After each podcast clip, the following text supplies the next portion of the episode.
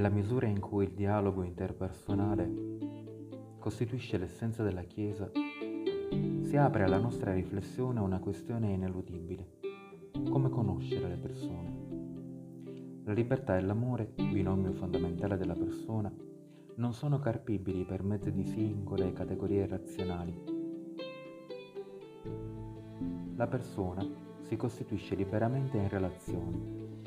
L'atto principale della relazione tra gli esseri è il conoscersi. A partire da questo si può affermare che la giusta relazione è verità e la falsa relazione è menzogna. A detta di Spivak, per il pensiero slavo, l'epistemologia occupa un ruolo preminente. Nelle accademie ecclesiastiche russe, l'epistemologia costituiva la razza dell'insegnamento teologico. Frank, autore molto caro a Spidlick, è confitto del fatto che ciò sia ben fondato. È impossibile, a suo parere, parlare di Dio se non rendiamo prima conto di cosa sia la vera conoscenza. Il teologo cieco sottolinea come la scienza di Dio, secondo quanto affermano da sempre i contemplativi, sia diversa da qualsiasi scienza profana. Secondo Kirieschi, i russi continuano ad affermare che la cultura occidentale ha smesso di cercare ciò che costituisce fondamento e centro e realtà.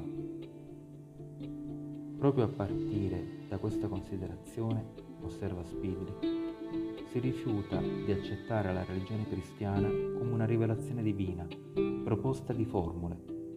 Sembra in linea con questa posizione Florensky quando afferma la verità è una persona che si manifesta storicamente e non un principio astratto. In altri termini, la verità non è cosificata, ma personale.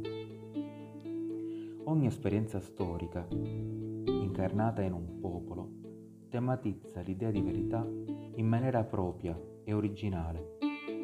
Florensky, come rivela Spidlick, giunge a questa considerazione analizzando i diversi termini con cui quattro lingue antiche designano il concetto di verità proponendo una riflessione sui risvolti culturali di ciascun significato. I popoli slavi, legati vita- vitalmente alla cultura della terra, vivevano in stretta dipendenza con i cicli naturali, inverno-estate. Naturalmente, l'alternarsi delle stagioni rimandava in maniera direttamente proporzionale in modo naturale e simbolico all'alternarsi della morte e della vita. Questa osservazione radicò in loro la convinzione che non sono i fenomeni in sé a essere eterni, ma la vita in quanto tale. Parola istima non indica solo ciò che esiste, ma anche ciò che respira Conoscere l'istina è entrare in relazione con la verità viva, in qualche modo è farne esperienza. Spidlick sottolinea come Kirieschi, dopo aver frequentato le lezioni di Hegel e gli starzi del monastero di Optina, affermi perentoriamente che conosciamo ciò che viviamo.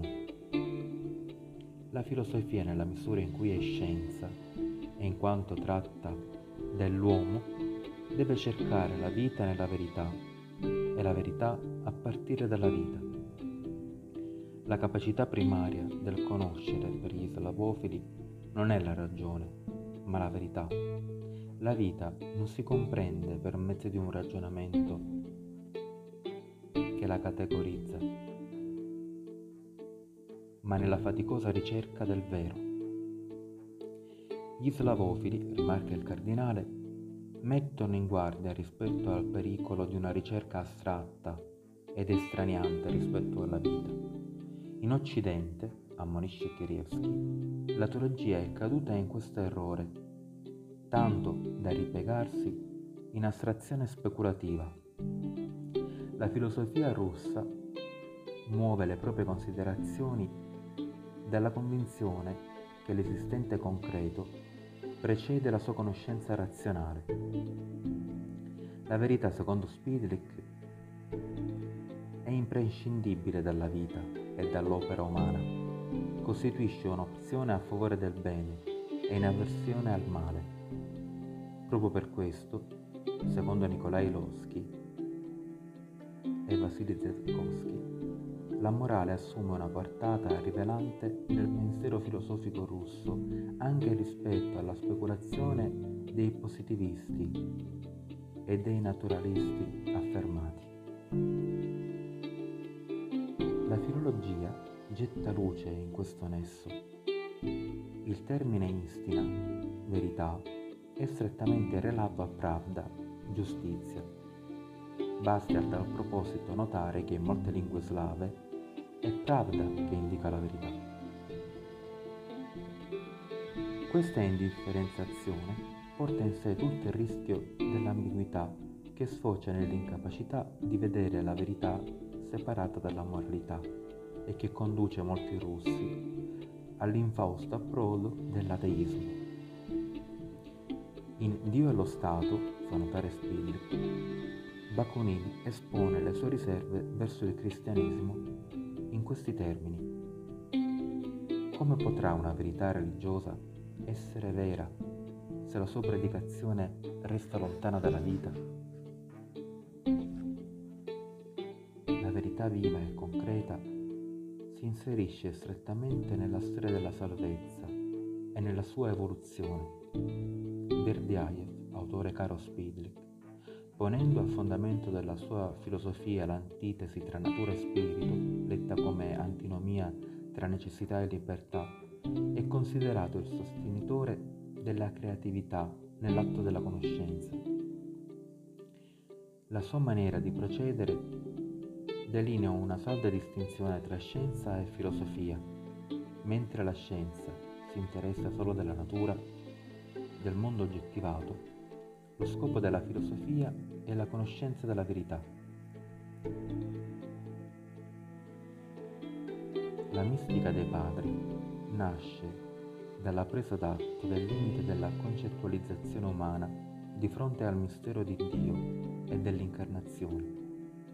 La propensione dei russi alla mistica si radica nei problemi dell'uomo e della realtà.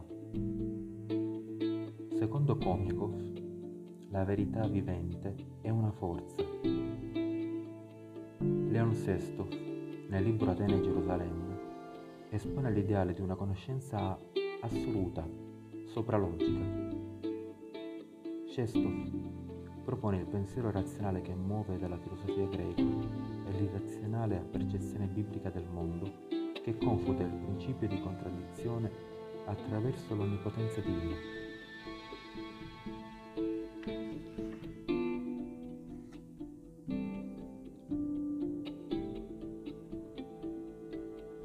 Al di là dell'amore non c'è unità, né libertà, né verità, ed è proprio la necessità dell'amore a fondare il carattere ecclesiale della conoscenza.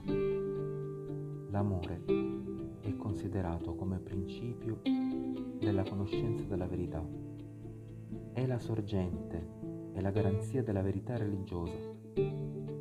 La comunione attraverso l'amore, la conciliarità è un criterio di conoscenza opposto al cogito ergo sum cartesiano. Il nostro autore sottolinea come Florensky scorga nella vita spirituale il luogo in cui si risolvono queste antinomie. Egli annota, qualunque cosa sia il nostro oggetto, noi frazioniamo immancabilmente ciò che esaminiamo, sbricioliamo ciò che studiamo in aspetti incompatibili. Solo nel momento in cui siamo illuminati dalla grazia, queste contraddizioni nel nostro spirito si aboliscono, tuttavia non razionalmente, ma attraverso un mezzo sovrarazionale. L'antinomia non dice affatto o questo o quello sono veri, e neppure dice né questo né quello è vero. Dice invece che sia questo che quello sono veri, ciascuno a proprio modo.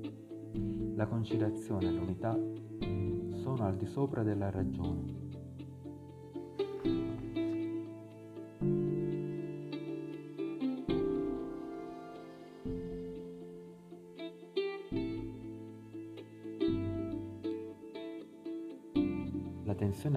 La conoscenza e la verità è sempre una tensione personale. Per chiarire questa posizione, il nostro autore riprende un'immagine della lettera 2, 58 di Florensky, quella relativa all'incontro tra Cristo e Pilato, che ris- si risolve nel tragico silenzio di Cristo all'interrogativo di Pilato. Che cos'è la verità? domandò Pilato alla verità. Non ebbe risposta, perché la domanda era vana. Davanti a lui stava la risposta viva, ma Pilato non vide nella verità la verità. La riflessione teologica muove dall'assunto che la verità non è oggetto di investigazione riconducibile al sistema filosofico o teologico, ma è attributo di una concreta persona storica, Cristo. Compito della teologia è strutturare il dirsi della verità cristiana in maniera intellegibile. Quando la teologia storicizza il deposito della sua fede nel suo dirsi, essa si pone inequivocabilmente il problema del senso e della intellegibilità della fede. Non dimentichiamo che conoscere le persone nella Chiesa e vedere in esse Cristo stesso sono quindi anch'essa una meraviglia opera d'arte religiosa